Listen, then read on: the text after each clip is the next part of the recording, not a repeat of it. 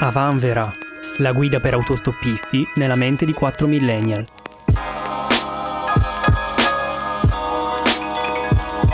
Vai Fabio, è tutta tua. Buonasera compagni. Buonasera. C'è già il momento di silenzio e ha No, risposto volevo- solo una persona, Esatto, tra l'unico l'altro. compagno, probabilmente. Esatto. Siamo qui riuniti questa sera per parlare di come sono andate le primarie e utilizzarle un po' anche come, diciamo, scusa per parlare di questa cosa molto esoterica che è la sinistra in Italia Le primarie di cosa? del Partito Democratico Mm. e Italiano. e italiano. Il PD. Buono. Buono. Madonna, quanto è difficile. e, mm, Stai andando forte, continua dritto. grazie. Con questa voce poi non posso che sentirmi Grazie, incoraggiato. Robocop. No, e quindi abbiamo invitato qui stasera, oltre ai soliti noi quattro, Robocop e Camo, se non l'aveste capito, che è una voce un po'... boh, abbiamo provato un po' a modificarla per vedere se... Un filtro nuovo. Esatto. Abbiamo qui Henry, leader eh, massimo, compa- compagno. ringraziamo tantissimo di aver Grazie. Occupato un, un pezzo del suo importantissimo tempo a discutere del suo, dicevamo, il suo partito. Occupato come Occupy PD, tra l'altro. esatto. E qui. Tra l'altro, per dire il valore del nostro ospite, siamo il 4 marzo a registrare. Il giorno che l'ho in- invitato, subito mi ha detto data storica da ricordare per le elezioni del 4 marzo 2018 in cui il PD di Renzi prese Ah, il era 18%. 4 Dai, marzo. prima era quindi quando mi ha detto questo ho detto a posto È Cioè, giusto. è giusto È un vero fanboy. e niente volevamo Eh, certo. partire un attimo prima se vuoi Henry dici perché Dici. ti abbiamo invitato Ok. Tra l'altro, sarà una puntata scoppiettante tutta così Assolutamente. Ehm, perché proprio te abbiamo invitato te lo Esatto. faccio dire a te però È una perché è più divertente che- esatto. E Che in che lo occasione magari? Almeno puoi anche introdurci di cosa parleremo. Ma allora, eh, oggi è una giornata sicuramente importante da ricordare perché abbiamo detto appunto il 4 marzo. Il 4 marzo 2018 non è assolutamente importante, ma il 4 marzo 2018 è stata la prima, vabbè, prima, eh, la più importante scoppola elettorale del Partito Democratico nella sua storia, perché quelle elezioni, dopo cinque anni di governo, qui appunto qui il PD aveva partecipato a tutti i governi da- da- dal 2013 al 2018, ha preso una batosta clamorosa, arrivando al 18% praticamente. PD ancora Partendo guidato tra l'altro da cioè l'ultimo numero disponibile da- era dal 2015 quando prese il famoso 40%, 40, alle infatti. europee, quindi c'è nel massimo dell'era Renzi in cui alle europee prese appunto il 40% che sputtano completamente nell'arco dei tre anni successivi Eh, e siamo arrivati appunto a una debacle fondamentalmente. Cinque anni dopo... Il eh, 18% non è più così male. No, assolutamente esatto, anzi, cara grazia, cara grazia se vogliamo, precisamente, visto che i sondaggi sono abbastanza impietosi, però a 5 anni di distanza il PD prende il mm, 19% con Enrico Letta alle elezioni del 25 di settembre, che Ah, stravinte dalla Meloni. Ah, quindi- Enrico Letta. Esatto, costui. E quindi, insomma, dopo aver fondamentalmente partecipato a quasi tutti i governi degli ultimi, degli ultimi dieci anni, ci si chiede un po' cioè, che cosa ha fatto il Partito Democratico fondamentalmente di memorabile in questa decina di anni per essere ricordato e allo stesso tempo per essere così tanto punito dagli elettori, perché eh, di un partito che sta così tanto tempo al governo, dici, vabbè, qualcosa avrà portato a casa. Evidentemente, da una parte non è stato, eh, non è stato percepito più come un qualcosa di necessario, perché eh, questa è la mia opinione, mh, ma che è chiar- chiaramente condivisa non- non- da, da- da ben altre persone.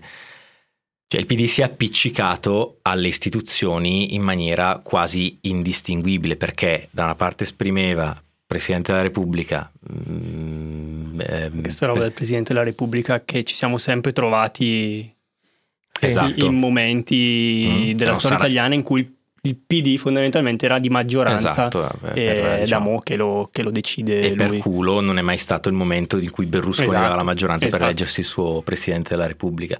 Però fondamentalmente sono stati percepiti così e adesso è, penso sia obiettivamente riconoscibile da tutti che il PD non è un partito necessario all'interno del dibattito, cioè completamente assente da quando ha vinto la Meloni in poi. Mm. Si è visto un super attivismo di Conte che chiaramente sta cercando di mangiarsi diciamo, l'elettorato di, di- di- di sinistra rubandolo al, al PD, anche perché poi cioè, da quando si è dimesso Letta l'inconsistenza è stata pressoché totale, cioè non, c'è, non c'è più stata neanche una figura di riferimento con cui identificare il Partito, Certo. Democratico, il Partito Democratico chi è adesso, fino a queste primarie che hanno visto l'affermarsi a, a sorpresa, assolutamente a sorpresa, di, eh, di Ellie Schlein. Sì.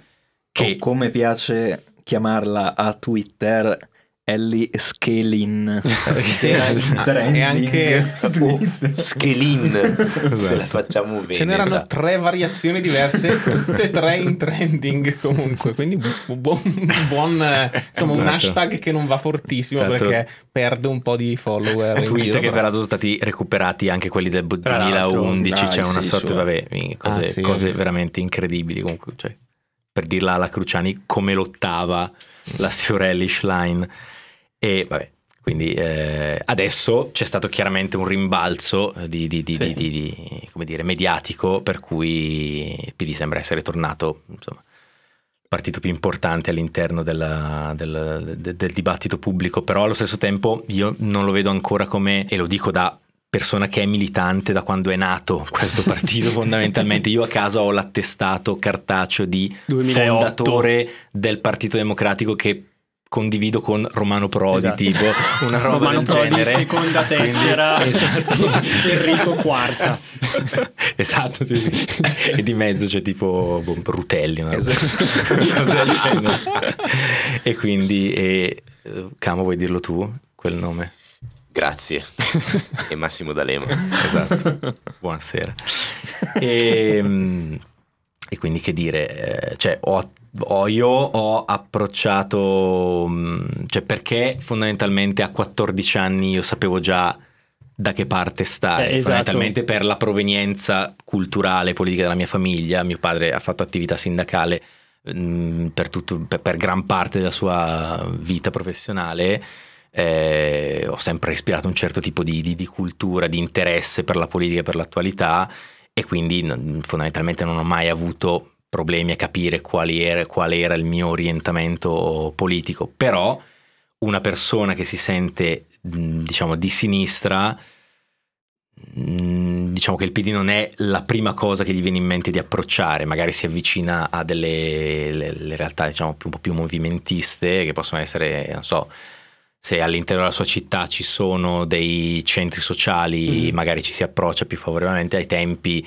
eh, ai tempi in cui, non so, nei primi anni del nostro liceo era ancora forte, penso, rifondazione comunista che aveva una sorta di non falange da dire falange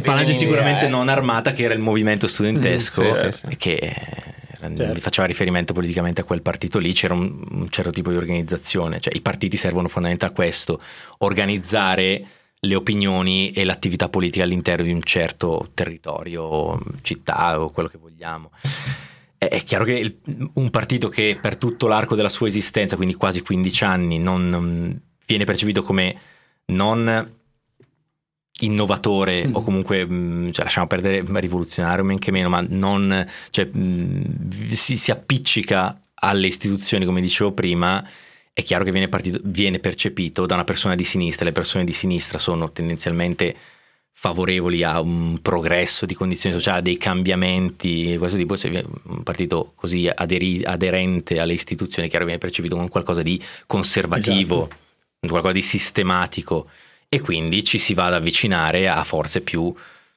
chiaramente antisistema.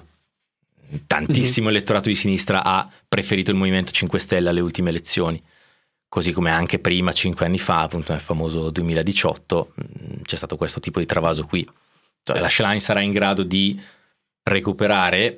Probabilmente, io credo probabilmente di sì, perché comunque Io riorganizzerei Mhm. le idee no, su questo. Raccontiamo cosa è successo. A livello di primarie, quindi... Sì, a livello di Ok. primaria. Giusto per eh, non portarmi, non portare troppo avanti parlando proprio di quello Sì, che sì, è sì. successo, no? Mhm.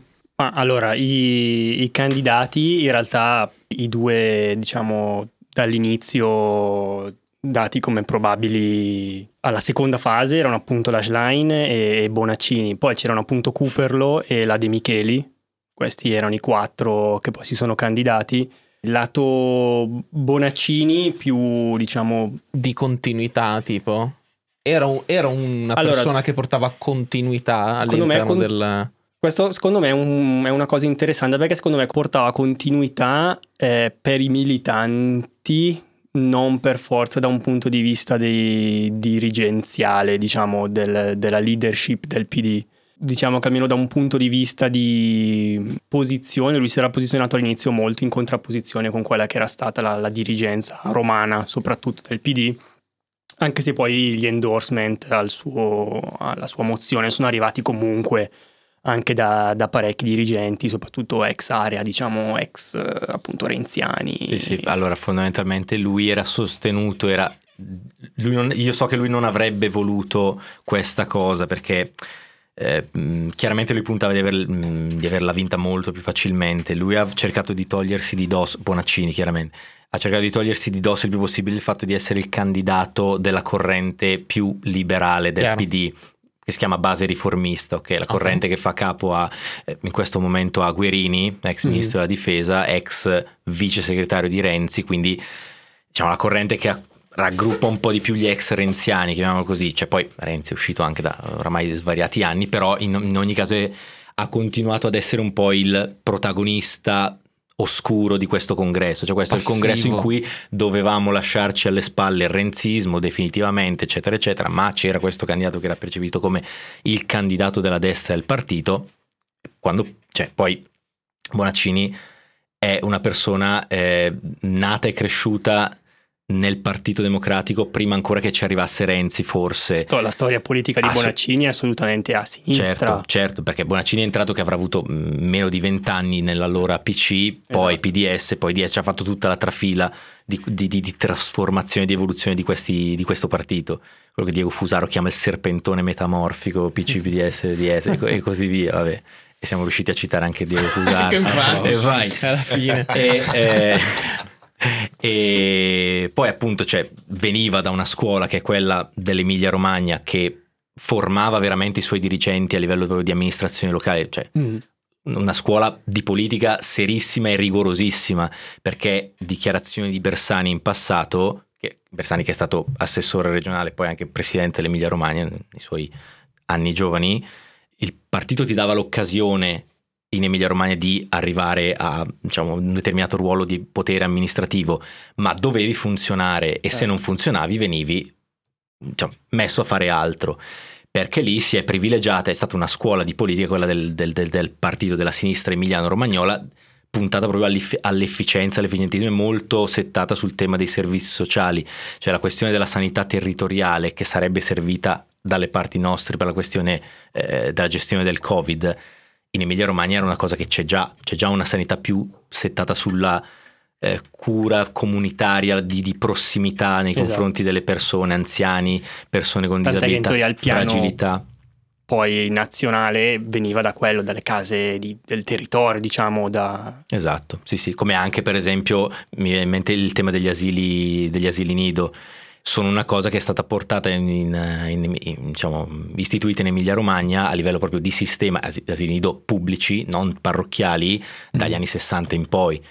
C'è stato un pedagogista mh, famoso proprio per la storia della pedagogia italiana che si chiama Loris Malaguzzi che ha fondato eh, Reggio Children che è un- una scuola dell'infanzia di altissimo livello anche riconosciuta a livello internazionale proprio a livello avanguardistico teorico ma non solo anche pratico c'è una sorta di Montessori del secondo novecento è stata la culla di tutto questo l'Emilia E Romagna non credo sia un caso poi che appunto i due candidati, Sì, diciamo, esatto. con maggiori possibilità Venivano. venissero da quel mondo. Perché, almeno a me, sembra sempre più palese che l'unico modello attuale al giorno d'oggi di centrosinistra però sul territorio sia ormai solo quello, Esatto. Perché Sì, sì, sì. nemmeno la Toscana Beh, penso che sappia più La esprimere Toscana un, è un sistema di potere, secondo me, ammuffito, di, di proprio mh, collegato anche a mh, potentati locali, Esatto. in certi casi anche massonici, cioè proprio Mhm. mh, di, di- di questo tipo di organizzazioni di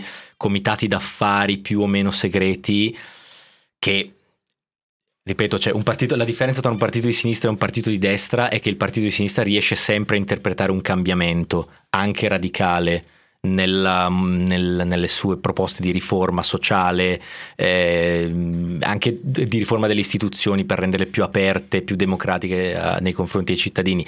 Quando diventa sistema di potere, come lo è fondamentalmente il sistema di potere della Lega in Lombardia, che Mhm. si è, f- che si è le- collegata a- al- alla destra cattolica di CL, eh, eh, inizia a marcire questa Sì, cosa sì, sì. ed è chiaro che prima o poi si arriverà secondo me al punto in cui anche in Toscana la famosa, famose regioni rosse si andrà a perdere perché a un certo punto i cittadini eh, cioè, voglio- che percepiscono esageratamente come sistema marcio un Mhm. determinato sistema di poteri vogliono rompere e infatti vediamo tante città della Toscana che già sono in mano Esatto. mh, a- anche all'estrema destra ci sono a Lucca mi, mi pare che ci fossero dei consiglieri comunali di Forza Nuova anche quindi c'è Fratelli d'Italia che attira anche queste lo stesso piccole formazioni di estremissima destra Mhm, ma anche lo stesso Donzelli eh, esatto cioè, di di provenienza quella toscano, certo. fa tutto il, il cursus honorum loro comunque all'interno della, della regione, della provincia. mi Tonzelli che è il, eh, Esatto. fondamentalmente il, il- braccio della Meloni nell'organizzazione del partito Fratelli Esatto. d'Italia il suo uomo Sì, macchina. A, a proposito appunto di- della questione diciamo potentati locali, sempre legato a Bonaccini, un altro diciamo cordata che lo sosteneva era quello dei cosiddetti governatori. E quindi... partito degli eh, amministratori. Esatto, la sua idea era quella di proporsi come appunto rappresentante di, di questo tipo di mondo, quindi degli amministratori locali, di chi sapeva governare sul territorio.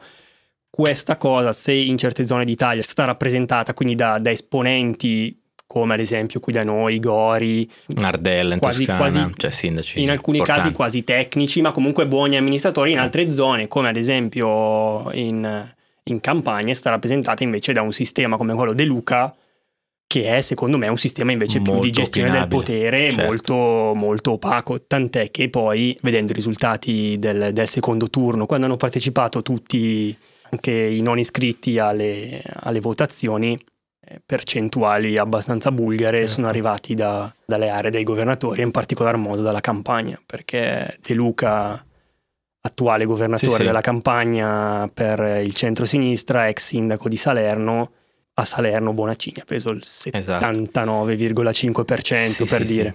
Cioè, beh, sì, beh, anche perché fondamentalmente al sud tutti i partiti purtroppo ehm, hanno delle pericolose infiltrazioni non solo di stampo eh, mafioso, ripeto, dove c'è il potere c'è- Certo. mh, si avvicina alla criminalità organizzata, questo lo sappiamo tutti, ma ci sono proprio macchine di funzionamento che in certi casi mh, non dico rasentano la criminalità, ma cioè, mh, ci, sia- ci siamo quasi vicini. Lì c'è, c'è proprio un modo di portare al voto persone che eh, insomma poi, poi- poi piano, piano saltano anche fuori non so, mh, situazioni in cui vengono fatti votare i morti, persone, Sì, sì, sì, sì, sì. insomma, oppure persone di qualche comunità eh, etnica che mh, poi non hanno neanche la cittadinanza it- italiana, ma serve un nominativo per far Sì, esatto, figurare un soprattutto in contesti meno diciamo legislativamente rigorosi. rigorosi, come Certo. ad esempio possono essere delle primarie che alla fine sono una questione interna a un partito, non è un parte di un processo diciamo legale, legislativo riconosciuto Sì, sì. dallo Stato, tra virgolette, Mm, mm, eh, questo si presta assolutamente. certo. Sì, E, e quindi Bonaccini ecco, aveva un po' diciamo queste due macro Mm. aree che credo eh, forse l'abbiano fatto in- interpretare meno di sinistra di quello che era, gli si siano un po' ritorte contro a livello di immagine certo.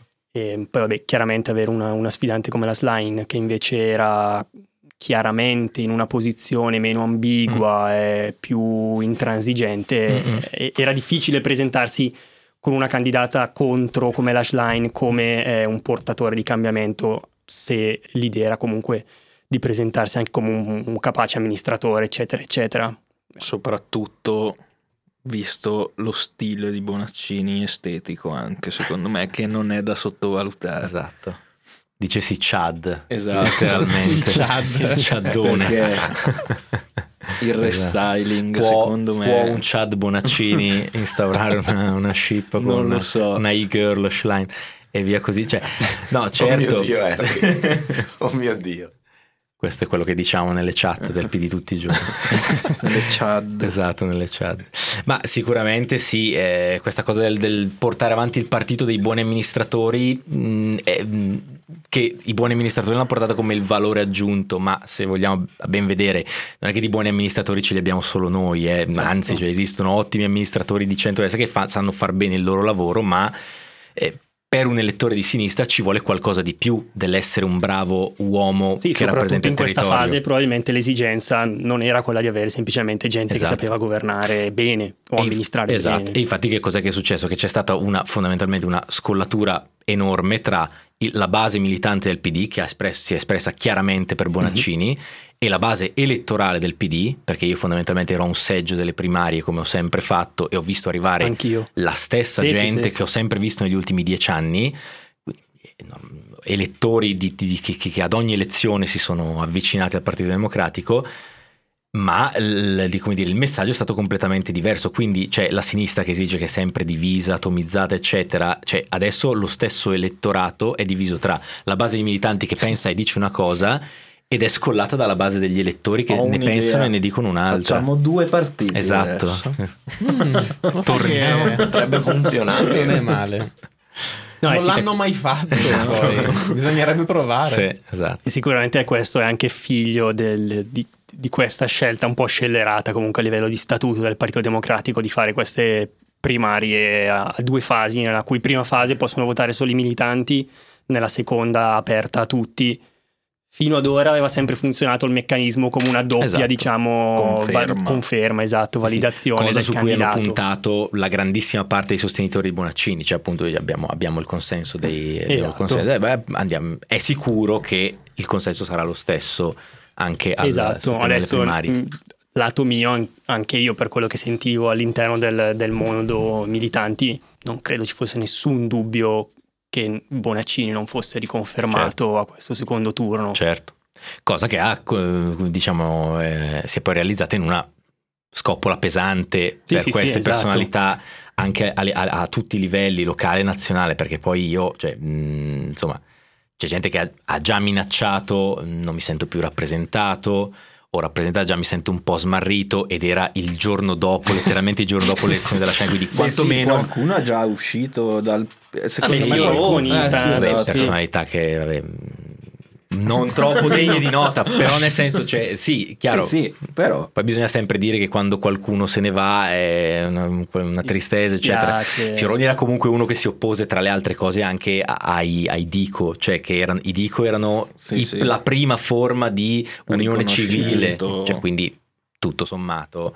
Vabbè, ma Forse, al di là forse di porta questo, anche un po' di chiarezza interna al partito. sì, Eh sì, ma io, esatto. io penso che comunque adesso che si sedimenterà questa cosa qua della vittoria della Schlein, le cose torneranno a ricomporsi, insomma, Sì, sì, sì. anche perché secondo me cioè, fondamentalmente non ha senso che si creino due partiti, no, no, Eh, certo. non tanto perché è meglio che ognuno stia a casa sua, ma proprio perché il Partito Democratico è nato con, questo, con questa idea, cioè di unire due culture, quella socialista, democratica e comunista e quella cattolica, sociale liberale, che fondamentalmente sono le due culture che hanno scritto la Costituzione italiana. Mhm. Questo è unirle eh, su quello che eh, obiettivamente eh, diciamo le, le- le- le- rappresentava unitariamente perché se io parlo io mm, diciamo mm, mi ritengo anche abbastanza agnostico ma se gua- parlo con una persona mm, che fa attivi- una persona cristiana che fa attivismo in parrocchia o alla Caritas fondamentalmente non ci vedo una differenza Certo. ne- ne- ne- ne- nelle nostre sensibilità Sì, ecco, capito? ancora di più forse dalle nostre parti dove Eh, credo sì. abbiano sempre convissuto queste anime. Mm. Quindi non, non- non c'è un punto del fatto che ah, meglio che si crei l'ala più, l- il partito più laburista, più socialista e quello più cattolico e poi ci torniamo ad alleare alle elezioni, eccetera. Mm. Mm, si va a perdere un po' il senso di, di- di- di- di- di- come dire, di- su cui si è fondato questa forza politica. Eh, Veltroni parlava di, di vocazione maggioritaria, adesso mm, sono cose un, proprio un po' anche termini passati Certo. che, che non ha neanche più, come dire, c'è, c'è proprio bisogno di un linguaggio nuovo ed evidentemente la Schlein in tutto questo è stata interpretata come portatrice di un linguaggio nuovo. Io personalmente non ero così tanto convinto che lei potesse interpretare un cambiamento. ehm, allora, io sono convinto che il PD debba recuperare una certa radicalità nelle proposte, perché oggi ci troviamo di fronte a situazioni eh, che riguardano insomma, tematiche sociali, lavorative e ambientali, non ne parliamo, eh, per cui occorre essere abbastanza radicali e recuperare Mhm. queste, queste cose che fanno parte della storia della sinistra, cioè proposte in netta contrapposizione con lo stato delle cose vigenti. Lei è stata percepita, diciamo, come portatrice di queste, di queste istanze. Io, se devo pensare a un segretario del PD che va fuori da una fabbrica, forse avrei- ci avrei visto di più un Bonaccini a prendersi anche i fischi i vaffanculo degli operai, con cui non parliamo fondamentalmente da Mhm. 15 anni. L'ultimo operaio che è entrato in Parlamento è stato quello che è sopravvissuto al rogo della ThyssenKrupp. E poi di operai non se ne sono più visti, credo, in Parlamento, ma insomma anche lì c'è, non so, c'è, mh, c'è anche una sovrarappresentanza di Sì, sì, sì, certo. ordini professionali in Esatto. Parlamento che secondo me è molto negativa. Però comunque la scena di dichiarazioni in tema di, di lavoro, mh, nel senso ne, ne ha fatte anche di abbastanza chiare sul salario minimo, sul Ma lavoro lavorativa. buono. Quindi questo Sì, è richiesto. anch'io temo che lei non renda molto come personaggio proprio in Italia, visto che secondo me siamo in un periodo storico in cui c'è bisogno di un leader visto come figura forte. Chiaramente dalle- riconosciuto. Esatto, lei secondo me dal punto di vista comunicativo a me sembra un po' debole. Nel senso che, boh, a me anche quando la- la- è andata dalla Gruber e gli ha fatto quelle tre domande, la, la definiscono ebrea, radical sì, cioè lei è andata un po' in palla secondo me su quella domanda lì del cazzo, cioè che gli, gli rispondeva sono tutte minchiate, la chiudevi lì. Mm. E invece boh ha fatto quasi un po', non dico un'arrampicata sugli specchi, però ne poteva uscire molto meglio. Mm.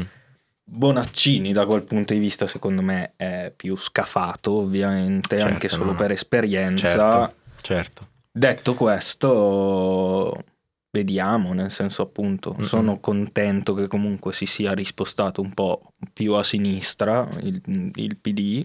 Vediamo un attimo, Mm. sp- spero ci sia un cambio di classe dirigente. No, no, cioè, ecco. esatto, ecco, esatto, questo è, la- è l'altro grande punto perché questa domanda di, di cambiamento netto eh, o viene interpretata a tutti i livelli di rappresentanza del Partito Democratico o non avrà senso che si sia dato questo- questa cesura col passato perché eh, adesso c'è una classe dirigente di giovani amministratori che vengono, per esempio, io mh, sono, diciamo, mi sono avvicinato tardi alla realtà dei giovani democratici, cioè la, la federazione giovanile del, del PD.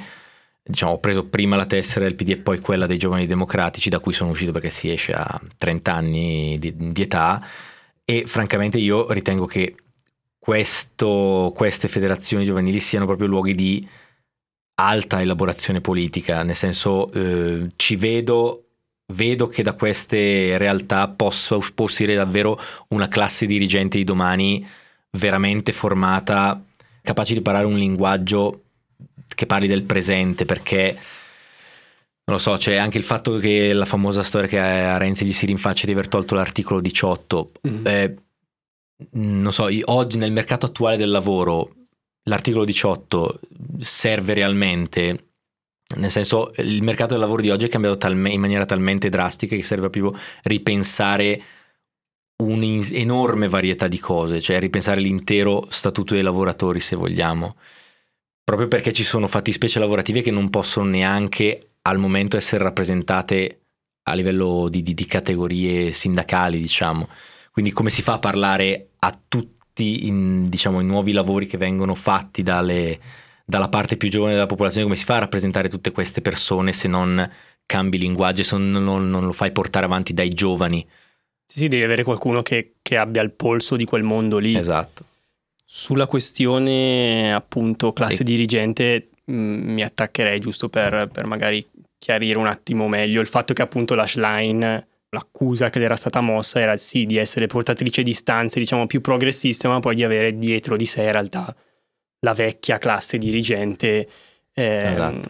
attuale ecco che, che è Mhm. durata fino adesso e che cam- attraverso vari cambiamenti di pelle però è rimasta sempre un po' quella che ha messo insieme anime anche qui eh, più di centro cattoliche e meno più, più di sinistra però Molto poco di sinistra. Sì ma magari formalmente Pensi? in Esatto. realtà esatto Beh, sì il, il- problema è stato quello che Lei che ha citato dicevo. Pa- Papa Francesco un- una marea di volte, l'altro. doveva ingraziarsi comunque l- diciamo, certo di- di consenso sì, sì, di quella parte lì de- de- del PD, ma che credo che sia riuscito ad ottenerlo comunque. No, no, so- pe- penso anch'io. La questione sta appunto adesso se, se lei avrà, diciamo, la, la- la forza politica proprio di riuscire a... Cacciare. Dario Franceschini. Ma no, guarda, non credo che in quanto... Cioè, non credo ci riuscirà, non credo che, che proprio si avvicinerà a farlo. Ma, ma perché poi tra l'altro il problema no- non è quello. È Paradossalmente non è solo Beh, quello. di Dario Franceschini ha subito, l'ha subito ringraziata e elogiata eletta. Era il suo principale Sì, azionista. esatto. Suo- sì, aveva sì, pronti, secondo me Dario Franceschini aveva pronti quattro messaggi per chiunque, chiunque sarebbe stato eletto, già Esatto. pronti dei tweet bellissimi Sì, sì, sì. dove elogiavano. Cartella, se vince. Esatto. Cartella, se proprio vince. all'ha Con la aperto mail proprio col automatica filo. per il progetto del nuovo Netflix della Esatto. cultura italiana. Esatto. E- Ah, beh, tra l'altro. E per quanto riguarda invece secondo me la rielaborazione, come dicevi tu, delle, delle giovanili, eccetera, sono d'accordo fino a un certo punto. Ci, sono, ci sono passato anch'io, ho fatto la stessa cosa anch'io, tra l'altro, ho fatto prima la tessera del PD e poi dei GD. Forse perché venendo dalla provincia era più facile, cioè non c'erano le, Sì. le realtà sì, locali sì. giovanili. Però credo che nel mondo giovanile, de- de- diciamo dei- del Partito Democratico, ci sia da una parte un interesse genuino e molta attenzione a questi cambiamenti e anche molta attenzione su come comunicare in un modo che possa arrivare ai giovani, cosa che il PD è stato veramente carente proprio al- all'estremo in questi Cioè, anni, secondo me. Dall'altra parte, credo che soffra un po', diciamo, di certi mh, tendenze al anche in questo caso alle lotte interne, alla ricerca della posizione di potere, quando in realtà non è, cioè, di, di che potere stiamo Certo. parlando, onestamente. Eh, alla, alla discussione sulla questione burocratica di- all'eccesso e questo a me sinceramente ha un po' sempre spaventato. A me capitava di andare a riunioni in cui di- dopo due ore e mezza avevi parlato del regolamento dell'elezione del segretario per due ore e mezza e non di altri temi che capisco tutto, eh, Certo. cioè sono, sono anche cose fondamentali per far funzionare un partito. Però secondo me certe volte era un po' troppo e questo rischia poi di attirare un certo tipo di giovani che forse non sono più così vicini al mondo dei giovani vero, cioè la- largo Sottoscrivo. Forse ancora di più in certe aree d'Italia in cui le giovanili sono semplicemente una, trasmi- una cinghia per trasmettere potere ad altre zone, cioè a- a- ad altri segmenti demografici, perché nel senso l'abbiamo visto sia io che te, il numero di tessere che vengono fatti in alcune federazioni d'Italia non ha assolutamente Ma no, senso per assolutamente. quell'attivismo. In certi casi sono superiori ai voti che prende il partito effettivo, cioè capito? E questa è l'assurdità che E, capisci subito. e quindi da una parte sono, sono speranzoso diciamo, per queste nuove leve, dall'altra ho un, ho un po' paura che ogni tanto non, non si sappiano inserire diciamo, nel, nel- nel contesto culturale proprio attuale. Se posso dire una cazzata, mi fa troppo ridere questa idea delle giovanili del PD, come se fossero un- una, una squadra di calcio che guarda le giovanili, no? Vede I questo talenti.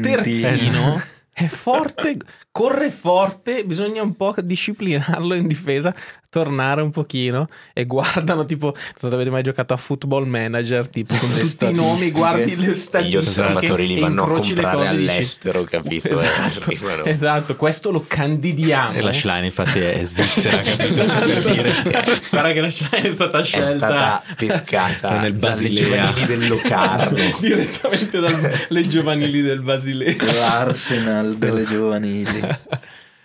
No, certo, c'è, allora, c'è una componente di, anzi anche perché adesso la, la componente ideale della politica è andata piano piano sgretolandosi da, dagli anni 90 in poi, quindi i partiti come sono stati percepiti o come comitati d'affari e di potere, Esatto. anche se no- poi nella realtà non lo erano, ma organizzavano la formazione di classe dirigente nuova, oppure, come dire, cioè, mh, percepiti appunto come macchine, oppure come dei treni da prendere per chi era particolarmente spinto da un certo carrierismo e allora saltava sul treno giusto, per esempio il PD di Renzi ha imbarcato una serie di, di- di- di- di determinate diciamo, figure giovani che poi puntualmente sono trasmigrate in altri partiti, penso a Forza Italia, ma, ma non solo. Certo. Sen- ah, passando anche direttamente a Fratelli d'Italia, cioè quindi l'estremo opposto, capito? Quindi eh, sì, mh, c'è più questa componente che c'è sempre stata all'interno de- della politica italiana, di gente che è passata in partiti che erano tutto il contrario di tutto, c'è sempre stata, ma mh, forse ora eh, sì, mh, si presta di più a questa penetrazione di Sì, gente che entra solo ed esclusivamente perché è il momento giusto. Mm, Anche per me la politica è tutt'altra cosa, cioè, anzi io ho sostenuto Cooper nella prima fase del congresso anche per questo motivo, Certo. cioè, nel senso perché a parte che credo f- fisicamente di amare Gianni Cooper da una parte. E dall'altra parte perché È la parte sono- fisicamente che Es- mi spaventa. esatto. No, a me la- la interessa che terrorizza. molto, però. mi interessa, Ormai- ma mi preoccupa. Comunque, comunque mai neanche una telefonata, dico solo Ecco, questa. Gianni, Quindi- Gianni. Il telefono è lì. Esatto. E, mm, e poi, cioè, fondamentalmente, a livello di pensiero e di elaborazione, è una personalità che è completamente su un altro livello, cioè proprio anche in opposizione alla politica di come la si fa adesso, ma per me la politica è prima elaborazione intellettuale di un certo livello Mhm. e, e- e poi analisi dei problemi dopo che si è fatto un certo tipo di elaborazione, presa di decisioni e azione sulla realtà. Ma senza un filo che colleghi tutto questo, quindi l'elaborazione e l'avere una vision completa di quello che succede in Italia, quello che succede a Bergamo, quello- ma anche quello che succede in Europa, nel mondo, e la politica diventa un qualcosa di un po' più povero. Certo. Allora lì si avvicina un po' di più al prendo il treno giusto al momento giusto oppure questo, cioè Più brigate rosse che prima linea come approccio.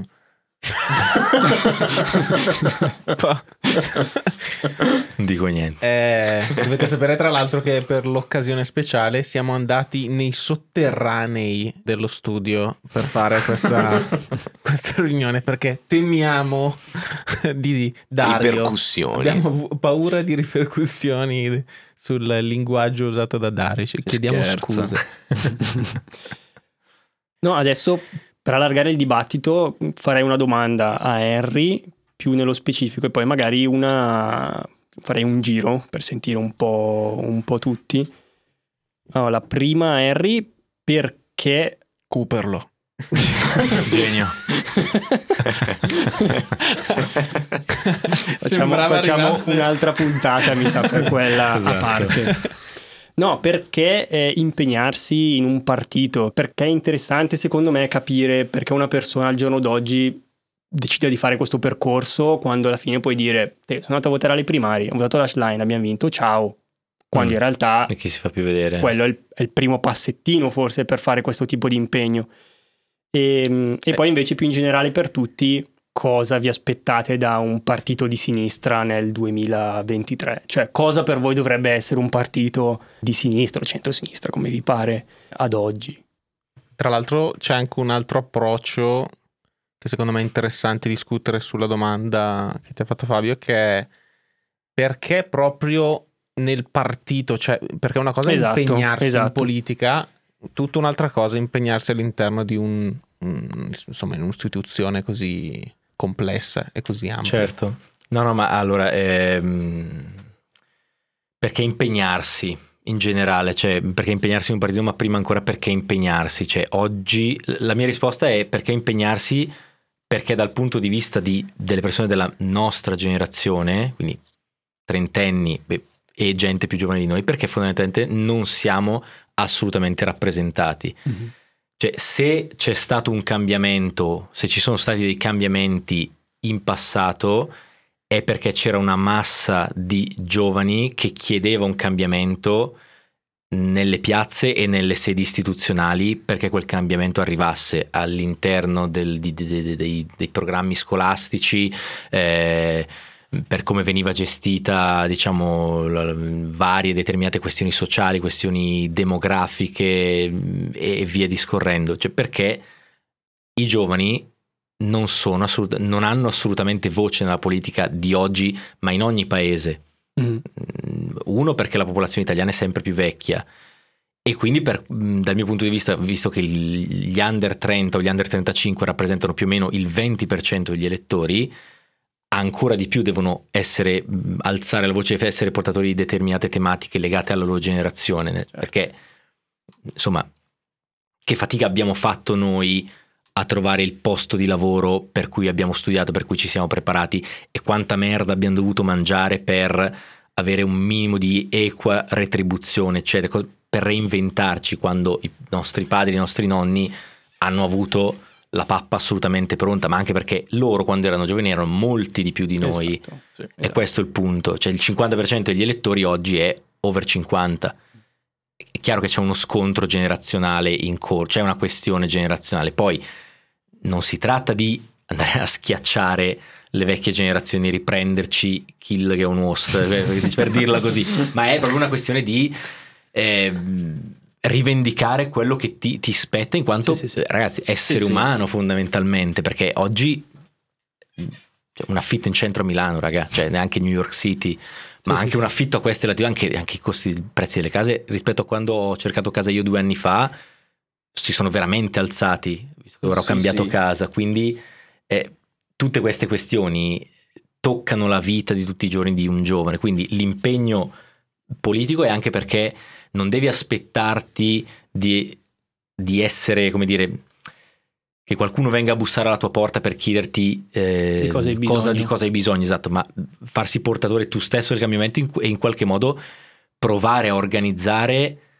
l'orientamento politico e l'opinione eh, e le necessità di quelli come te.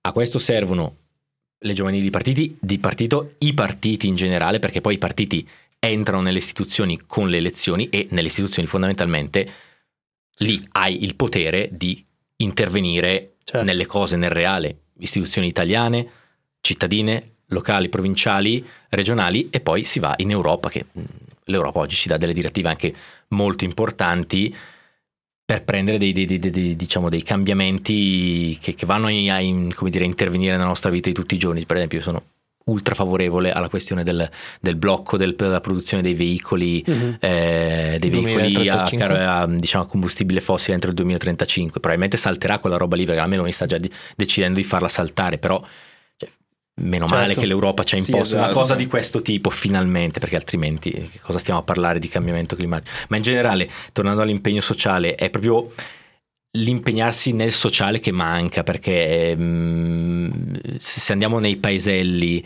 dove fondamentalmente a impegnarsi sono una ventina di gran brave persone, cioè le polisportive chiudono e non si fanno più i corsi di calcio e di pallavolo perché materialmente non c'è più gente a tenere aperte queste associazioni.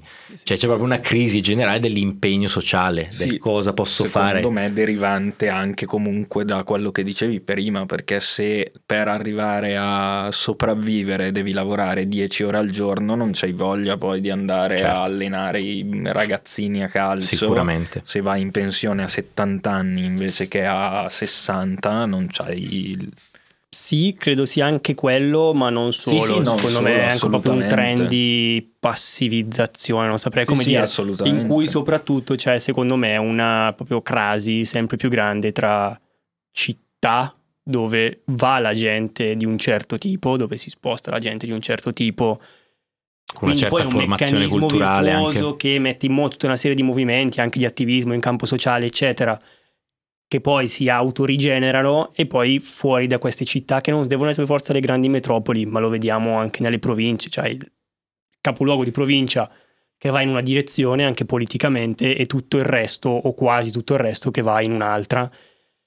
E nell'altra direzione, secondo me, una grossissima componente è proprio anche questo approccio molto più passivo a- alla, alla vita, ma inteso nel senso io lavoro, eh, ho la mia famiglia, punto. Punto. Punto. Esatto. Infatti, guarda caso, la differenza di, di espressione elettorale in termini elettorali è diametralmente opposta tra la città Esatto. e la provincia, perché a queste regionali si è visto nelle grandi città vince il centro-sinistra, nella provincia profonda stravince la destra. Sì, sì, sì, Appunto che è nella perché è una provincia che si sente abbandonata assolutamente. E quindi invertire la tendenza mh, non ho minimamente idea di come si possa eh, fare, è una questione, perché è una questione culturale. Quindi per intervenire su una tematica culturale, eh, un tempo impegnarsi, chi era attivo nelle realtà locali chiaramente era la persona più in vista ed era riconosciuto come o bravo sceta, la brava persona alle nostre latitudini. Eh, adesso sì, c'è quella cosa che dicevi tu prima, eh, Mm. io già faccio 10 ore di lavoro al giorno, mi voglio piazzare sul divano a guardare Maria Di Filippi Certo. e basta. Cioè, e non c'è più E al altro. massimo Maria Di Filippi mi, ria- mi aggiorna su quello che sta succedendo Esatto. all'interno del PD, che generalmente, cosa che generalmente fa con, gra- Condoglianze, con grande piacere. Stavo Al compagno aspettando che qualcuno... Cosa aspettarsi dalla sinistra? Cosa, ti as- cosa, No, vor- cosa cosa vorresti tu da- da- dalla sinistra nel 2023? Che si riallacci questo rapporto tra il grande centro, la città e la provincia profonda. A livello fisico mi viene in mente, c'è una questione proprio di, di- di- di- di mobilità, perché un giovane della provincia profonda della Bergamasca, come fa ad entrare a conoscenza di un, un- humus culturale diverso da quello che respira nel suo paesello della valle? Come fa ad andare a studiare a Bergamo se fisicamente non hai i mezzi di trasporto Certo. per andarci? E oggi c'è, ragazzi, non puoi andare in meno di due ore da Alzano Lombardo ad Almine perché non ci sono i pullman, che Incredibile. sono 10 È km. Figuratevi altri angoli della provincia di Bergamo. Sì, sì. Già questo è una cosa che ehm, priva dei diritti gran parte dei giovani, perché eh, uno non non riesce fisicamente ad andare eh, a studiare nella scuola superiore del centro di Bergamo, dove sicuramente c'è più fermento culturale, perché c'è, banalmente c'è, c'è più popolazione, ci sono più realtà culturali differenti cui respirare un qualcosa di diverso, e allora si fossi, resta nel suo paesello, va magari nella, nella cittadina a 5 km di distanza, fa le scuole superiori lì, non si allontana mai dallo steccato e, e gli basta, gli basta per la sua vita, gli basta quella cosa lì, trovare un lavoro che per de- 10 ore al giorno lo tiene occupato e poi c'è il divano, la famiglia e quanto Esatto. altro, che comunque la famiglia, chi è che riesce a farsi una famiglia oggi come oggi, adesso? Anche questo che era Sì, sì, vedrei sì. come un diritto da rivendicare sociale, ecco, ma aspetto questo, cioè rivendicare dei diritti sociali che sono uno, il diritto alla casa, il diritto a farsi una famiglia e per farti una famiglia ti serve, ti serve una casa sicuramente e per acquistarlo comunque per viverci un lavoro buono che non sia uno stage retribuito a 600-500 euro Se va bene. e pedate nel culo, esatto. Ma aspetto questo, riallacciare tra queste fasce di, di- di- di, diciamo, urbane, territoriali, che poi sono ceti sociali differenti. Sì. Gli arrivati in città, eh, ZTL, il famoso partito delle ZTL, e i rimasti indietro tendenzialmente nella provincia profonda. Dario? Io, beh, chiaramente, le- eh, cioè, sono d'accordo su quello che ha detto Henry. Una cosa importante che secondo me si cita molto poco, cioè io mi auguro che anche i sindacati riprendano un po' una posizione sociale che al momento è ridicola e cioè non esistono di fatto. Io penso che se vai a chiedere in una quinta superiore cos'è un sindacato, non so in quanti ti rispondono. Anche perché per assurdo penso che un, un sindacato come la CGL abbia più iscritti tra i pensionati attualmente dello, dello SPID. Credo È, è così, infatti. è sì, quella sì, la questo, cifra, infatti, cioè, lo Eh, SPCGL eh, credo eh, sia il eh, sindacato più rap- Esatto. Esatto, è, è potente, drammatica la situazione. certo. Sì, e che ti fa di anche capire che poi cioè, loro si interessano a quello e... Certo. Mm. Però ecco, vorrei un po' uscissero da quella dinamica e che ricomincino anche a dialogare con la sinistra poi di fatto. eh. Io sarei anche molto contento appunto che quel più centro, centro-sinistra, se se ne esce o viene messo un po' in parte a me non dispiace, perché secondo me poi non è tutta questa gente innanzitutto. Eh, E l'altro motivo, secondo me, per il... mi leggo a questo, scusa. centro, cioè unirsi al centro, magari uniamoci al centro quando ci sono già delle idee del partito Certo. che sono proprie e che sono di sinistra e poi dici ok magari facciamo una coalizione più ampia per ma quando non hai nessun Sì, c'è tipo una di idea strategia a monte. sì sembra che non ci fosse neanche stata una strategia all'interno di quello Io, eh, una delle parole che mi sono segnato più volte nei, nei circoli in cui sono andato nel corso di, di questo congresso è chiarezza. Cioè tutti parlavano di chiarezza, nel senso eh, del ritorno a tematiche ben definite e su cui martellare per capire che cos'è la sinistra, che cos'è il Partito Democratico, chi siamo noi che ci sentiamo più vicini al Partito Democratico o persone di una cultura di sinistra. Cioè, Sì, sono d'accordo e secondo me, vabbè, chiaramente poi si è rivelato quello che si è rivelato, però uno dei punti di forza di Renzi secondo me è stato quello, che era molto chiaro. sì Gli si può dire quello che si vuole, ma dal punto di vista della comunicazione fuori eh, quello che arrivava era un messaggio chiaro ed era un partito sembrava unito dall'esterno. Sì, diciamo che era la- ecco, quella battaglia. In quel periodo era quella battaglia ed era quella linea. E... E secondo me c'è fortemente bisogno di quella cosa e c'è fortemente bisogno di eh, prendere posizioni su certe cose anche del passato del PD, famosi accordi con la Libia, eccetera, eccetera. E appunto queste cose vorrei venissero prese in considerazione. secondo me questa cosa è fattibile riconoscendo non più di 3-4 proposte su cui tu batti a tappeto in un tempo che sarà molto lungo perché la Meloni è Mm. attualmente fortissima.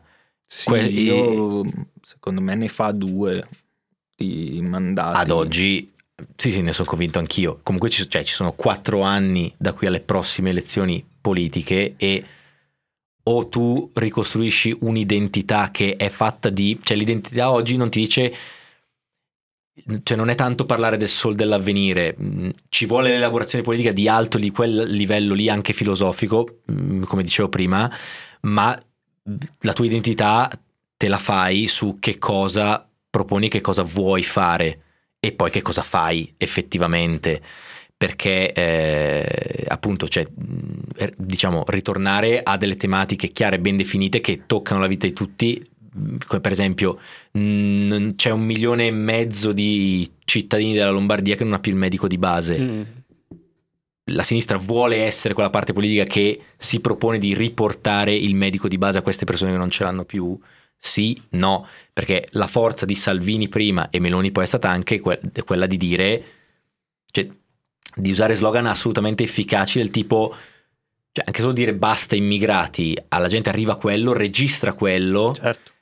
Ci pensa e dice, beh però effettivamente, insomma, Sì, sì, sì, assolutamente. questo livello di chiarezza su tematiche altre però, perché è anche ora di dire basta, come dire, cioè prima c'erano Salvini e la Meloni che dicevano basta, basta buonismo, ci siamo anche un po' rotti coglioni del cattivismo a questo punto, Mm. possiamo dirlo, cioè ecco, una sinistra che si Esatto. mette alla testa della rivoluzione, non, di- non dei buonisti ma dei buoni quantomeno, penso sia quello che ci vuole, cioè chiudiamola con questa roba.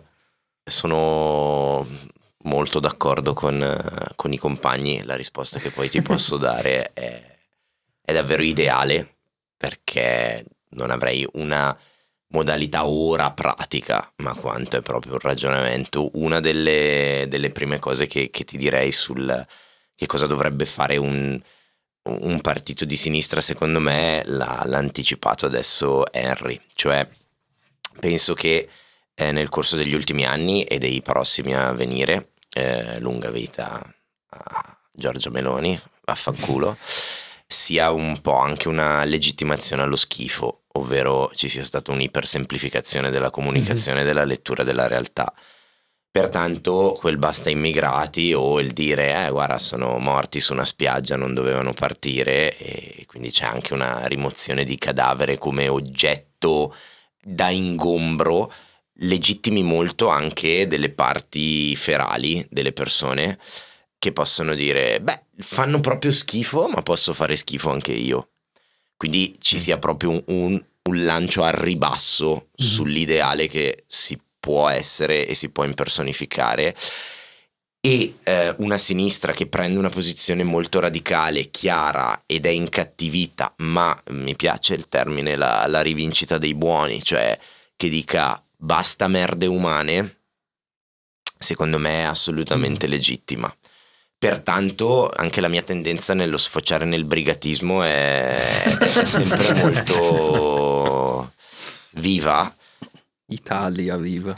Ita- è sempre molto Italia viva, ma il discorso Arabia è viva. quello che un partito di sinistra deve imparare a fare a botte e imparare ad essere sia chiara e, st- e qua io ti ripeto, non saprei ad ora come farlo, però proporre una lettura della realtà che ad oggi è ipercomplessa e ci sono tematiche comunque ipercomplesse, proporre delle pillole sì chiare, ipersemplificate, ma da tutt'altra, mm-hmm, da esatto, tutt'altra parte. Esatto. Poi ci sta che anche da un punto di vista psicologico il senso di insicurezza, la paura, sono le armi che prevalgono di più a livello di adattamento eh, cioè biologico, ok? È quello che cioè, anche solo a livello di sostanze chimiche ti fa attivare di più. Quindi strategie giocate su una narrativa che vede l'invasione degli immigrati piuttosto che il senso di insicurezza percepito sono quelle vincenti. C'è anche da dire che però queste narrative e secondo me un po' anche si è potuto vedere con Salvini, c'è anche un range poi di, eh, di soglia, di adattività, le persone poi si adattano, non, non, puoi andare avanti a dire basta immigrati per sempre. Soprattutto poi, se sei al governo. Eh. Soprattutto se sei al governo e non hai più una, una perenne campagna eh, elettorale. Ma soprattutto se questa tendenza è incontrovertibile, nel senso va avanti da 30 anni. Sì, sì, ma è, un, è un, diniego, dall'Africa, della quindi, realtà esatto. e, e, soprattutto cioè, è una narrativa a cui poi anche solo questo lo vedi nelle classi delle elementari, esatto. è, è una narrativa che è sempre più inesistente. Poi uno mi può anche dire si fa sempre molto presto a trovare le diversità, eh, perché poi ne, ne, ne nascono anche. Però ecco, che sappia spiegare i fenomeni in maniera speculare mhm. rispetto mm-hmm. allo schifo che fa la destra. Un'altra tematica, secondo me, beh, ma l'abbiamo già detto in tante altre puntate, è che davvero ponga un forte accento uh, sull'ambiente, ovvero l'ambiente è prima che un problema ambientale, secondo me è un problema sociale. Pertanto qualsiasi tipo poi di, eh, di modifica all'ecosistema, all'ecosfera, genera, e non mi dilungo su, sul valore che, che, ha e che non, ma non ne parliamo qua, ma genera anche poi in primis delle pressioni sociali.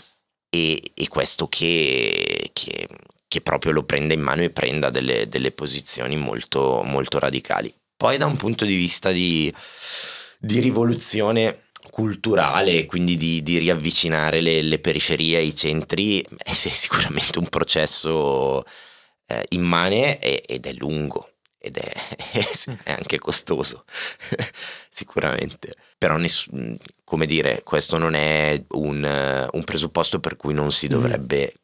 tentare Provare, assolutamente allora io me la chiudi mm bonifichiamo le paludi.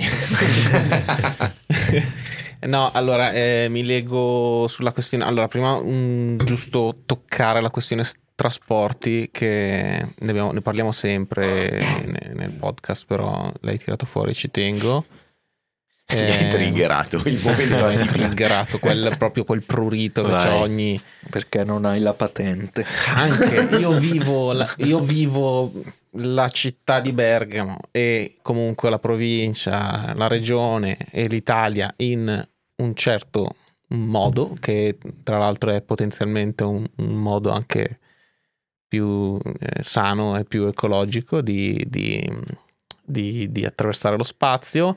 Non, non- non- non è però un'alternativa vera, è, è impossibile, è insostenibile. Il- I trasporti pubblici sono inesistenti, non saranno mai un'alternativa alle auto.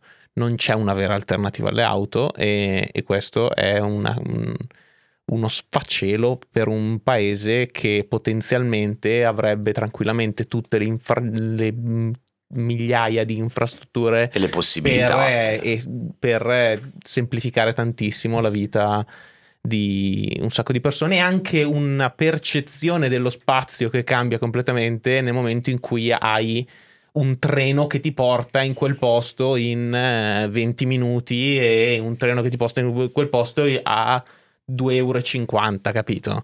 Cioè, quelle sono cose che ti cambiano completamente la percezione di uno spazio nel quale vivi. Posso quindi- aggiungere una postilla che è poi probabilmente molto più pedagogica, però quanto eh, cazzo e cazzo non è molto pedagogico, ma è... mm, Beh, dipende. Per, Dipende. alc- sì, sì, per per- alcuni Per un approcci- certo tipo di pedagogia cristiana lo è. Dipende che pedagogia. Però anche, per esempio, a livello sociale, quanto è importante reimparare ad aspettare, ovvero, posto che io ho un treno, quanto è educativo e, e- cioè se vuoi a livello proprio in senso lato, alto, a livello societario, il dire te non ce l'ho subito, non ho il drone di Amazon che mi cala questa cosa che ho appena comprato, ma devo aspettare un mezzo perché arrivi e poi io in quello spazio lì del viaggio che mi porta dal punto A al punto B lo riempio come voglio, posso inforcarmi di social network, ok, perché oggi ce li abbiamo, però quanto non sarebbe poi positivo ritornare a un tipo, questa è un'altra puntata se volete, però a un un po' tipo di più- viaggio, eh, come dire, che non è per forza mediato dal prendo la mia macchina, vado, mi imbocco nel traffico, bestemmio e, e, e Sì, arrivo. basta che non diventa poi una scusa per eh, rallentare ancora di più i treni e farli arrivare ancora più tardi perché No, ma la mia idea faccio sempre è la potenziarli scommessa di brutto. No, no, ma io non sto, io li potenzierei di brutto i mezzi. È proprio l'idea del mezzo. No, è- fa Io schifo il faccio fatto che sempre ci la siano così scommessa, arrivo in stazione a Bergamo e dico adesso vado a casa a piedi, vediamo se passa un pullman mentre torno a casa a piedi e Ah, no, fai prima tu ad andare a mai, piedi, ma non certo. succede mai. Questa cosa dell'attesa potrebbe essere una campagna di marketing bellissima, Sì, esatto. tipo per De- Trenord, una roba del genere. adesso però. No, Sì, però ecco, ad io aspettare. esatto, però correggo magari Certo, se no, no, ma- no, no, ma si capiva, non si stavo capiva, si giustificando il A fatto me che ce ne piace- fossero in realtà a me pochi. piace il processo, il processo. in generale. A me piace il, il treno e il pullman, in realtà sono dei mezzi che se non ci fosse, chiaramente il pullman è problematico perché c'è il traffico del resto delle macchine, chiaramente, quindi vabbè, è un po' diverso. Però se Eh, metti 5 pullman togli veramente. Pensa se tutti. po- cioè, se, se ci fossero le fossero, possibilità. cioè, potenzi- diciamo in un mondo, un luogo utopico nel quale è il pullman a averla la meglio sulla strada, sarebbe un mezzo fantastico secondo me. Cioè, sali, eh, ti fai i cazzi tuoi, telefoni, lavori C'è potenzialmente. uno che guida per te, che ti vuoi. porta dove E nel vuoi. frattempo ti porta dove cazzo vuoi e paghi 40 euro al mese. Ma, cioè, ma, è il- ma avete presente La di che buttiamo lì anche a sarebbe? livello cardiovascolare. Sei per forza in piedi Ma o devi sì, fa camminare. due passi, quanto ci metti ad arrivare Tanto a una stiamo dicendo cose che esistono in alcune Sì, parti esatto, del mondo. È una cosa non che sono esi- esatto, è una cosa Marte. normalissima, non è, un- non è una Sì, follia. sì, ma anche senza andare, cioè nel senso, basta anche solo guardare indietro e va bene, abbiamo già parlato, però eh, Tram, era- delle valli. eravamo collegati molto meglio Certo. a inizio Sì, sì, sì. Novecento che Certo, adesso. Sì, Certo, esatto. certo. Infatti. diciamo in Germania la sinistra sta puntando, insomma i verdi stanno puntando tantissimo sulle questioni di eh, riappropriazione del, dei trasporti pubblici. Spero che sia nei piani della sinistra. Sarebbe bello. Non sarà in quelli della Meloni. Sulla, sulla cosa, la cosa mh, che riguardante mh, la questione storytelling eh, che c'entra anche con le tematiche trasporti, sicuramente con qualsiasi tematica eh, che si vuole porre all'interno di un'agenda politica di cose da fare con una certa urgenza. Cioè, Salvini si è fatto interprete della pancia del paese come per dire, questo è quello che gli italiani realmente vogliono. Gli italiani vogliono, prima gli italiani vogliono più armi, vogliono la possibilità per le persone di difendersi manualmente contro chi gli entra in casa, eccetera. Ma io credo che questo non è tanto un prendere dal basso la realtà e farsene portatore, ma quanto un imporre dall'alto un certo tipo di storytelling a cui a un certo punto la gente dice cazzo sì ha ragione Salvini a dire così anch'io voglio questo. Sì ma anche perché secondo me la pancia del paese cioè si parla di pancia del paese ma a livello numerico eh, cioè manca una grossa fetta di popolazione che non si sente più rappresentata da nessuno. Esatto.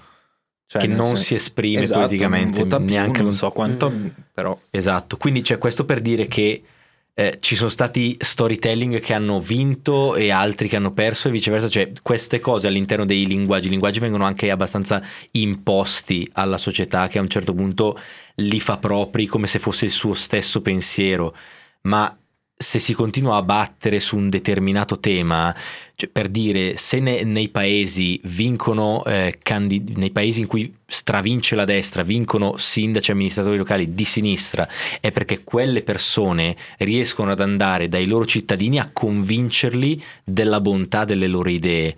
Perché a un certo punto tu vai, parli, ascolti e dici guarda che io ho questa idea e la gente piano piano si convince che forse sarebbe meglio andare in quella direzione piuttosto che in un'altra. Ma chiaro, io non penso che tutto l'elettorato della Meloni sia filo fascio. Neanche io penso assolutamente. È quello. E non è così. È, esatto, è quella la grande no, differenza cioè che sta lì dentro nel certo, discorso che fai. Perché tu. lo stesso tipo di elettorato prima ha votato Movimento 5 Stelle, esatto.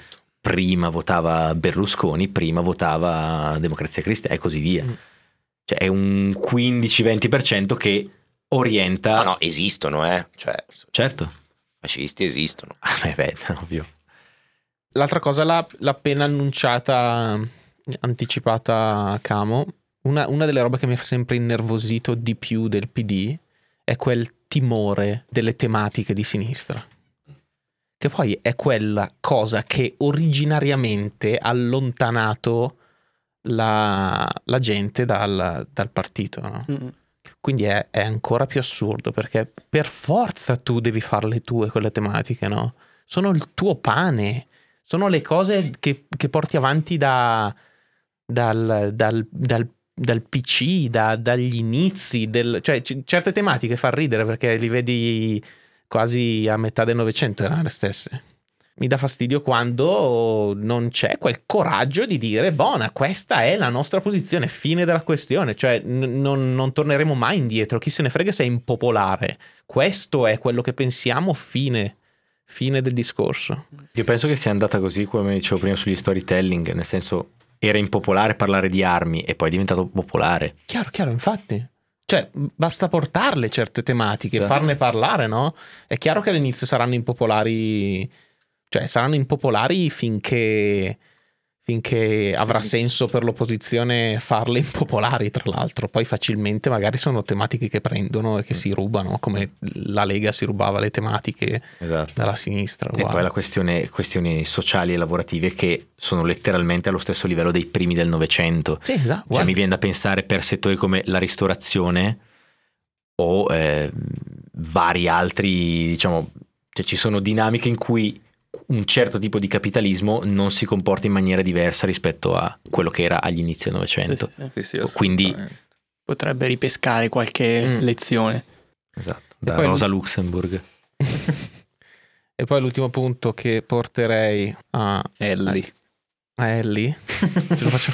Harry, Harry sarà il nostro portavoce e porterà questi piccoli semi da questi pizzini. pizzini Ehm, allora, vabbè, è una tematica mh, che tutti affrontano, ehm, quindi vabbè, non... però è anche una questione di linguaggio e bisogna ricominciare a saperne parlare un pochino. Qualche puntata fa, di avanti, insomma ne parliamo spesso, abbiamo raccontato di come nei, nei nostri 30 anni in realtà il mondo del lavoro si è molto semplificato, in qualche modo, cioè nel senso quando siamo arrivati nel siamo, abbiamo finito il percorso di studio comunque ci siamo approcciati al mondo del lavoro era completamente impossibile e non, niente aveva senso. E io e Dario abbiamo tirato su un, uno studio di produzione senza metterci un euro proprio cioè senza neanche rischiare niente chiaramente perché era ovvio, cioè non, non, sapevamo assolutamente cosa fare né come muoverci, né non c'era uno spazio disponibile a noi. Però, man mano andando avanti, siamo riusciti a tirare insieme qualcosa. Adesso in realtà ti rendi conto di quanto è sempre più semplice invecchiando lavorare, che è assurdo perché non dovrebbe essere così, così forte lo sbilanciamento, ma col passare del tempo, secondo me, l'unica cosa che può succedere è che sarà semplice, sarà sempre più semplificato, perché conosciamo il mondo, perché siamo abituati, perché conosciamo, abbiamo sempre più spazio e margine di clienti, per esempio, con cui lavorare, quindi abbiamo esperienza nel mondo. Secondo me, anche se non mi torna niente in, in questa cosa che sto dicendo, ma ritrovare un giovane che si deve riapprocciare adesso al mondo di lavoro e fare quel percorso che abbiamo fatto noi, è secondo me è una vergogna. C'è qualcosa che è andato storto, secondo me, nel mondo del lavoro per non aiutare, non permettere ai giovani di orientarsi, di capire come funziona il mondo del lavoro. Siamo arrivati, sono arrivato ad aprire una partita IVA senza sapere niente di tutte le sigle che c'erano che vedevo, non, non, si capiva niente di quello che dovevo fare, di quello che, di quello che era, era, era, core, insomma, era il punto focale, era il nucleo importante del, del mio lavoro e non avevo idea e, e questo è... Cioè, considerato è... che noi siamo persone comunque privilegiate a livello statistico. Cioè, Mega! Cioè, sì, sì, anche, anche qui il ruolo dei sindacati penso sì. potre, potrebbe avere un, un, una sua funzione anche in questo ambito, non solo di tutela di chi già è nel mondo del lavoro, ma chi di chi ci deve entrare e magari appunto, come nel vostro caso, può dare anche un valore aggiunto da eh, diciamo, imprenditore, tra virgolette. Anche perché pensa, pensiamo all'educazione anche, cioè al liceo io non ho mai sentito parlare di ma di niente, ma di, di, di INPS, dichiarazione di, dei redditi. Esatto. Di, di, Eh sì, esatto, ci sarebbe uno spazio mm. da, da, occupare cioè, per, per, qualcosa di sì, fuori sì, dalle istituzioni. Diciamo. Sei teoricamente un uomo, un adulto, eh? eh guarda che sì, sì, sì, sì, cioè dici ne, ne, avessi fatto ragioneria, sì, ne avrei sì, sentito esatto. parlare perché era il core business di quel tipo di scuola lì, ma altrove... Sì, Zero. Forse ragioneria per assurdo sembra avere dei delle materie che dovrebbero essere obbligatorie, tipo nell'educazione di, di un certo. cittadino italiano, eh, che però l'hanno fatto per tipo spe- specifiche di quella di quel liceo. Certo, questo secondo me passa anche nel cancellare questa sorta di demonizzazione che c'è verso i percorsi scolastici professionali perché io ho eh, mi è stato raccontato da una mia collega che la sua come dire estetista a 23 anni è padrona del suo futuro letteralmente perché ha aperto a 20 anni o 21 un'attività sua mm-hmm. In un weekend probabilmente guadagna quanto una persona normale in un intero certo. mese ed è letteralmente padrona del suo futuro e mh, con una, diciamo, eh, magari non sa, non si ricorda a memoria l'infinito di Leopardi, ma e con ciò, cioè nel senso noi abbiamo demo... io. Dai.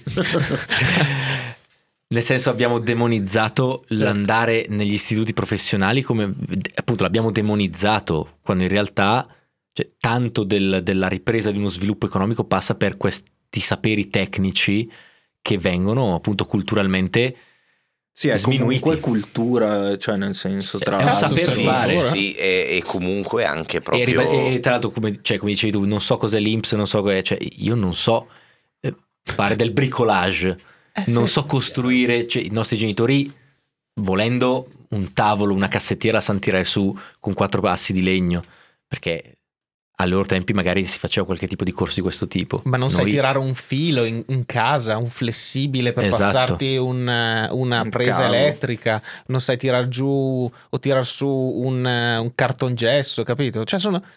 riparare un lo so. lavandino. Lo so che è, è- ok, è parte della. Insomma, non è una cosa italiana, ecco. Tra, tra tutte le cose, forse questo è un lato che in, insomma, in tutta Europa, in tu- probabilmente in tutto il mondo, si è, si è- è andata verso quella direzione. Però l'educazione è anche quello, cazzo.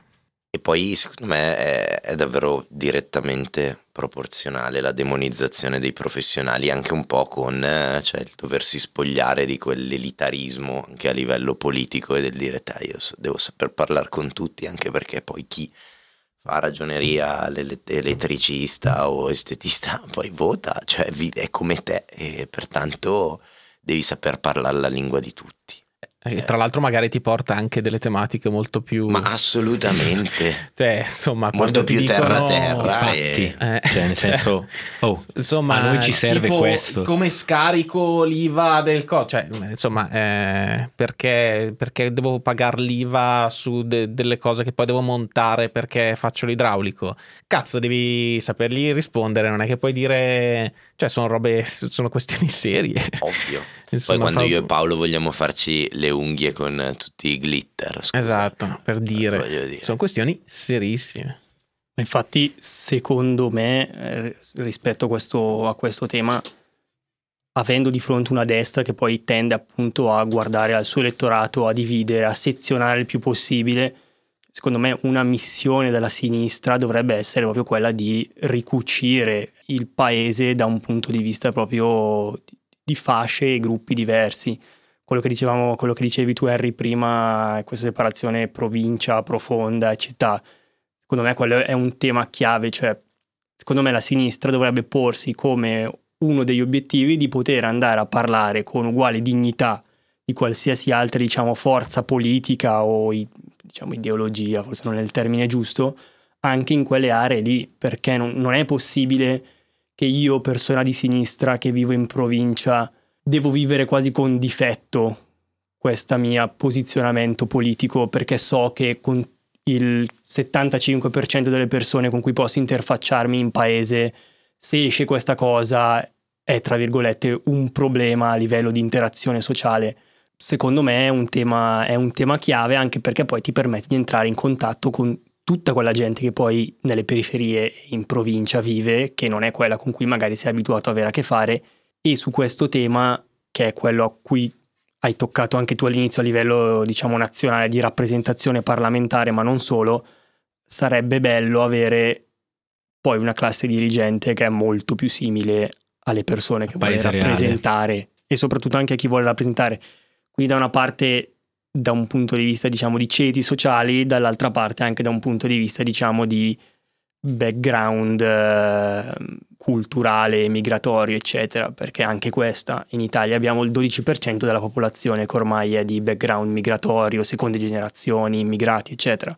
Io tutta questa rappresentazione non la vedo in generale nei partiti di sinistra e sarebbe bello eh, anche per chi è diverso da me avere qualcuno con cui si può rispecchiare e per cui magari poi è portato a impegnarsi anche lui in, eh, in- in politica e in tutta la vita sociale del- de- dell'Italia, del comune, di quello che è.